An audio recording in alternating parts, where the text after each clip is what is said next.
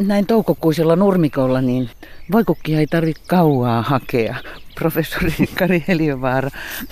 Näin on tosiaan, että niitä on kyllä kaikkialla täällä nurmikolla toukokuun puolivälissä. Ja tästä voidaan ottaa nyt yksi käteen tästä ihan huvikseen katsoa, että olisiko siinä jotain hyönteisiä. Mikä se on se, kun no, lapsesta lähtien, kun saa aikaiseksi hienon hienon voikukkaseppeleen, niin aina sieltä mönkii ulos semmoinen musta. No se on kyllä totta. No, mä sanoisin, että ne on suurimmaksi osaksi ripsiäisiä, semmoisia pieniä pitkulaisia hyönteisiä, jotka ei tietenkään pidä siitä, kun niitä aletaan häiritä ja töniä, niin sitten ne yhtäkkiä lähtee sieltä kukinnon tai mykerön sisältä liikkeelle ja tunkeutuu ihmisen hiuksiin ja niin päin pois. Ne on vähän, vähän ikäviä. Mutta tässä nimenomaan kukassa nyt ei ole ripsiäisiä, että tässä tutkitaan. Tekitään vähän vielä. Tekitään sitä vielä vähän. No ei, tu, On ei. siellä, hei, kato, onhan tuolla. Kato, On, just. just tommonen. Mutta toi saattaa olla kuule rapsikuoriainen. Rapsikuoriainen on nimittäin semmoinen pieni kovakuoriainen, joka elää rypsillä ja rapsilla sen tuholaisena. Se hakeutuu erittäin mielellään keltaisille kukille ylipäänsä. Ja, ja tämä on varmaan nyt se. No tarkka bongaus. No se on aika hauska tuolla sisällä. Kukin on sisällä aika syvällä. Keltainen väri on niille suosikki. Ja keltaista väriähän keväällä on tosi paljon kukissa ja sen takia näitä hyönteisiäkin on aika paljon. Oikein hyvällä säkällä voisi nähdä tuommoisen toukohärän toukan, semmoisen triungiliinitoukan voikukalla. Ja esimerkiksi tuolla Helsingin yliopiston metsäasemalla Juupajoen hyytiellä, jossa toukohärkiä on paljon, niin siellä voi aika hyvälläkin todennäköisyydellä nähdä tämmöisen triungiliinitoukan voikukalla odottamassa pistiäisen tarjoamaa kyytiä pistiäisen pesään, jossa se sitten varttuu aikuiseksi toukohäräksi. Se on hyvin monimutkainen se elämänkierto, mutta voikukalla on tietty rooli siinä systeemissä. Aika mielenkiintoinen tommonen elämänkulku tällä. On, se on siis tosi outo, että se ylipäänsä toimii. Se on, todennäköisesti tuntuu niin pieneltä, että se pystyy jonkun pistiäisen karvotukseen tarttumaan tästä kukalta, mutta niin se vaan, niin se vaan tapahtuu. Luonto on ihmeellinen. Joo. Onko mikään perhonen kiinnostunut voikukasta? No, ei taida oikein olla. Ei ole semmoista niin kuin, joka pelkästään eläs voi kukalla ainakaan. Ainakaan nyt en näin äkkiä keksi. No, mutta hyvää viiniä tästä myös saa. Niin. Se ihmisellekin kelpaa. Kyllä, varmasti, kyllä varmasti kelpaa. Nimistöasiantuntija Tiina Manni Lindqvist. Puhuttaisiinko tänään vähän voikukkaa? Puhutaan vaan. Tämä oli todella mielenkiintoista alkaa tutkia näitä kasvien nimityksiä ja varsinkin tämä voikukka oli semmoinen sekamelska, että voikukalla on monia nimityksiä Suomen murteissa, mutta voikukaksi on voitu kutsua muitakin kasveja Suomessa. Että se, Vinksin vonksin. Vinksin vonksin ja paikan nimissä ei yhtään tiedä, että mikä siellä taustalla on, koska harvemmista on kerrottu sitten, että tämä nimenomaan tulee voikukasta. Tai jos on kerrottukin, että se tulee voikukasta, niin sitten sitä voi tarkoittaakin leinikkiä. Aivan, että ei ole niin kuin taraksa como fikinaale sillä ei, ei ole kerrottu, joo. Kyllä. Mm. Eli digitaalisessa nimiarkistossa on vain yksi voikukka-nimi, Voikukka-Laakso. Ja kyseessä on pieni pelto Vesilahden kunnassa, mutta siitäkään ei nimen syntyä tiedetty. Että ei, ei nyt kerrottu, että kasvaako siellä juuri tätä yleiskielessä tunnettua voikukkaa. Ja sitten onko muita? No sitten on pelkkiä voialkuisia, mutta siinähän joukossa on tietysti myös ihan tähän rasvaan liittyviä sanoja. Mutta osa niistä on voinut saada nimensä voikukasta tai muusta keltaisesta kukasta. Esimerkiksi Laihialla on voihaka laidunmaa, joka on kasvanut kovasti voikukkaa. Mutta nimenomaan siellä seudulla voikukka tarkoittaa myös leinikkiä. Kangasalla on voiniitty ja niityn arvellaan olleen keltaisenaan voikukkaa ja saaneen si- siitä nimensä. Limingassa on voiräme, pelto, jolla kertoman mukaan on joskus kasvanut voikukan näköistä kasvillisuutta. Mitä lie ollut. Ja sitten tosiaan tämmöisiä voikukan muita nimityksiä on voiheinä ja keltakukka. Mutta, Keltakukka, mm, aika kiva. Niin, mutta keltakukka voi tarkoittaa aika monta kasvia. Että No niinpä voi, se leinikki. Siinä- Leinikki on myös. yksi, joo. Mm. Ja matara ja tällaiset. Esimerkiksi Peräseinäjoella on Voiheinämäki, mutta siitä on tosiaan, ei, ei ollut tietoa, tarkempaa tietoa, että tarkoittaako se nimenomaan voikukkaa. Mutta sitten nimiarkistossa oli yksi keltakukka-nimi Pellossa. On keltakukka jänkkä, niitty, joka kasvoi keltakukkia. Ja Pohjois-Suomessa keltakukka tarkoittaa muun muassa voikukkaa. Niin, mutta aina se muun muassa. Niin, niin. se pitää sanoa, joo. No onkohan kukaan saanut nimekseen voikukka? No ei, ei sitä ei löydy kyllä väestörekisterikeskuksen tilastoista. Ei etu eikä suku? Ei, ei. Okei, luovutetaan. On lokakuun 19 ja aika vilpas tuuli puhaltaa täällä Annalan puutarhoissa. Ja kuitenkin tässä meidän edessä on eräs laji, joka tuossa kukkii sadoin kukin, voi melkein sanoa. Puutarhuri Elina Sauvala. No sehän on tietenkin ihana ja ihastuttava aurinkoinen voikukka. Kuristellaan vähän lähempää sitä. Miten se niin, se on, ei se on niin kovin viluisen näköinen. Sehän on tuossa nupullaan ja tuohon läikkään paistaa aurinkokin. Kyllä, ja tämähän vuosi on ollut poikkeuksellisen lämmin. Että harvoin ihan näin myöhään syksyllä törmää kukkivaan voikukkaan. Tämähän on semmoinen todella joka paikan kasvi, monissa paikoissa viihtyvä ää, selviytyjä kasvi. Et sit, sitä näkee aikaisin keväällä ja itse ainakin ihastuttaa erityisesti kaupungissa asuvana ne melkein asfaltin läpi työntyvät voikukat. Siis ne on suorastaan niin sydäntä särkevän semmoisia ensinnäkin sinnikkäitä ja sitten kun, kun tämä mykerä sieltä puskee tumman asfaltin keskeltä niin kuin pieni aurinko.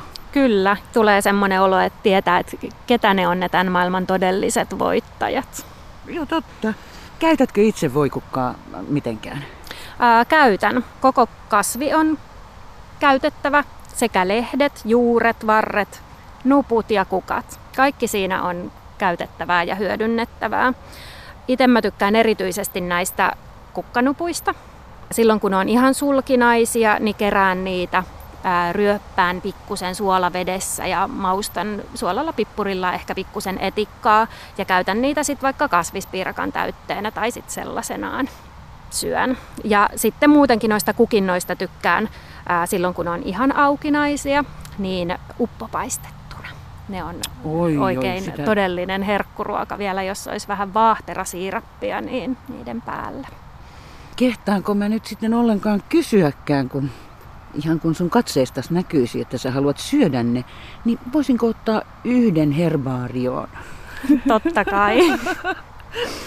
Ää, voikukka on toki myös monille puutarhureille iso vaiva, se on vaikea kitkettävä, silloin paksu juuri, mikä pitäisi saada sieltä kerralla aina pois, joten ei täällä näitä yksilöitä mitenkään erityisesti säästetä, niin ihan voit viedä vaikka koko kasvin juurinen päivineen sieltä. Ei haittaa. Kiitos.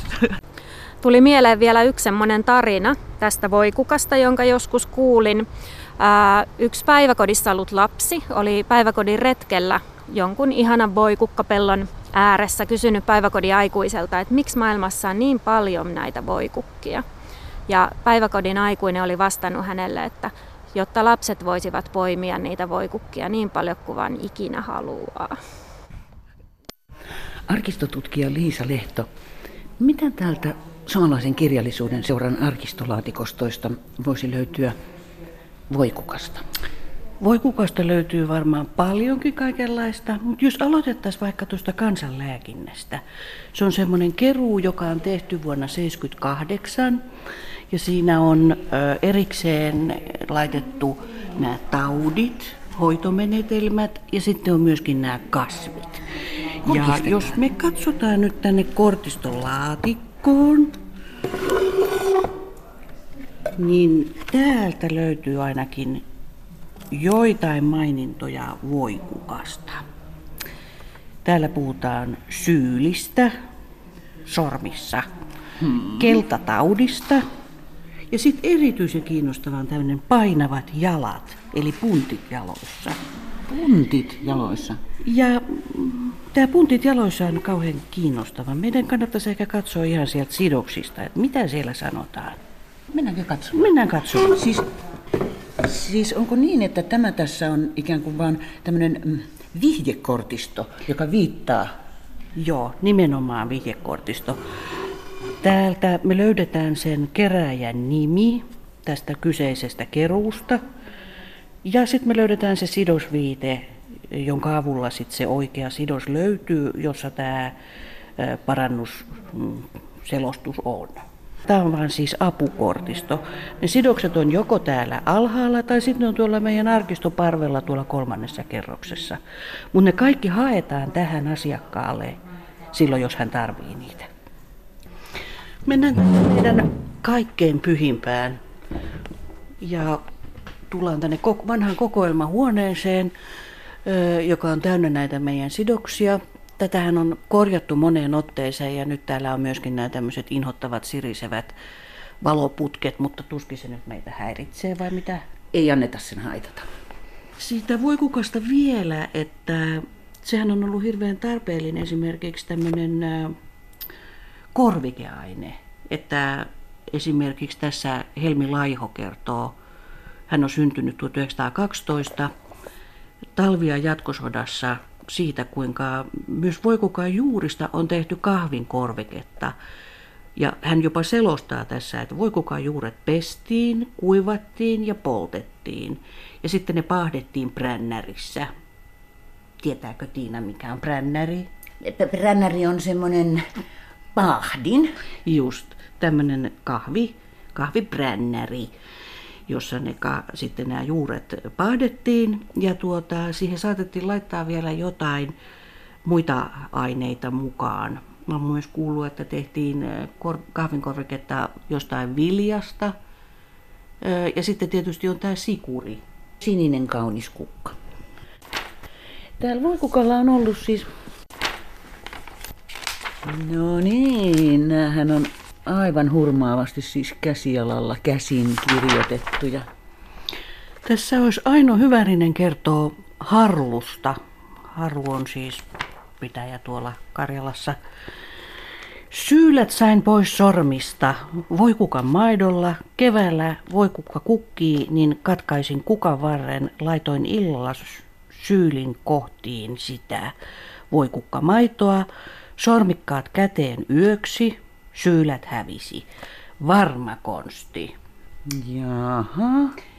Allekirjoittajana Aino Hyvärinen. Kyllä. Ja sitten meillä oli tämä keltatauti.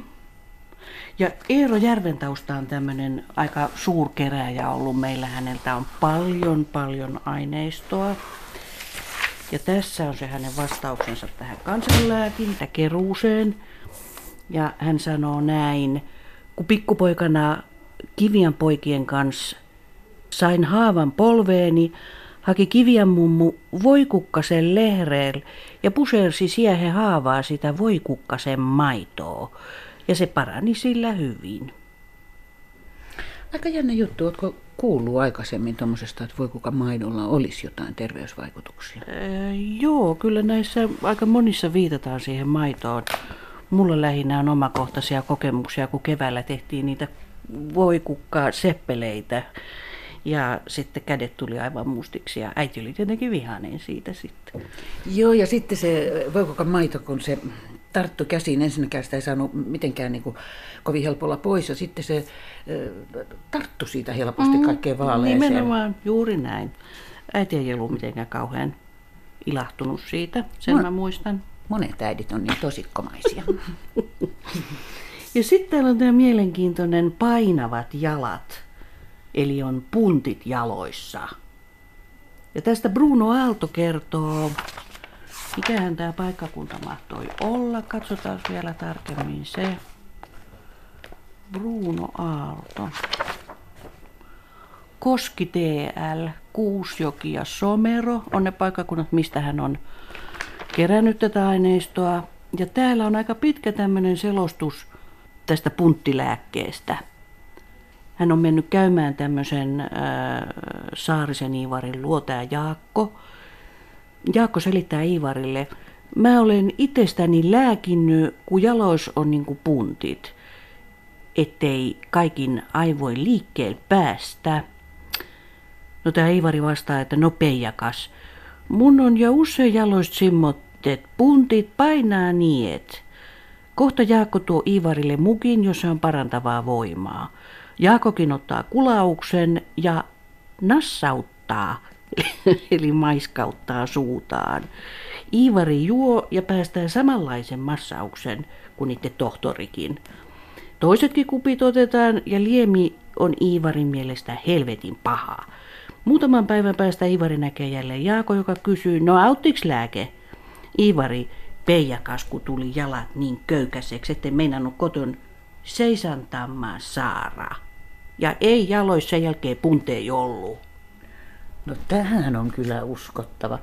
Hurjan hauskasti muuten kuvailtu. Tämä on todella hieno selitys ja oikein tämmöinen niin kuin kuvaus siitä, että miten se, miten se hoito tapahtui ja miten se vaikutti. Tähän liittyy myös se, että tässä ohjeessa sanotaan, että se on keitettävä tämä, tämä lääke, jossa on siis näitä voikukajuuria, katajaa, kamferia, kusta, niin ne on keitettävä ruosteisessa peltipurkissa. No mitä se ruoste siinä oikein tekee? Mä luulen, että se ruoste viittaa siihen, että siinä on siis rautaa. Että tämä potilas saa niinku rauta-annoksen, niin se sitten auttaa myös näihin, näihin painaviin jalkoihin, eli puntteihin jaloissa. Hmm, kiitoksia vinkistä. Työmatkakävelyä kollega Tiina Hihnavaaran kanssa. Mä oon joskus tehnyt voikukka viiniä. Yhden kerran onnistu ja yhden kerran se homehtui kerta kaikkiaan ja mm. meni ihan, ihan surkeaksi. Mutta sä oot kokeillut simaa. Voikukka simaa? Joo, se on ihan helppoa. Siis voikukkasimaa voi tehdä ihan, niin kuin tota, ihan niin kuin mitä vaan simaa.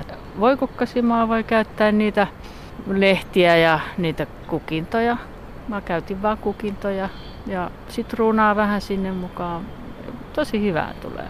Sanotko, että sä olit käyttänyt siihen niin farinisokeria? Farinisokeriin tuli vähän ruskeampi sit siitä väristä. Joo, niin kuin sima onkin kivan näköistä mm. kun se on vähän semmoista tummemman väristä. Mä luulen, että toi sima on niin helpompi tehtävä ensi kevääksi, kun täytyy sanoa, että mä kieltämättä vähän frustroiduin sen viinin suhteen sitten, kun se toinen satsi epäonnistui.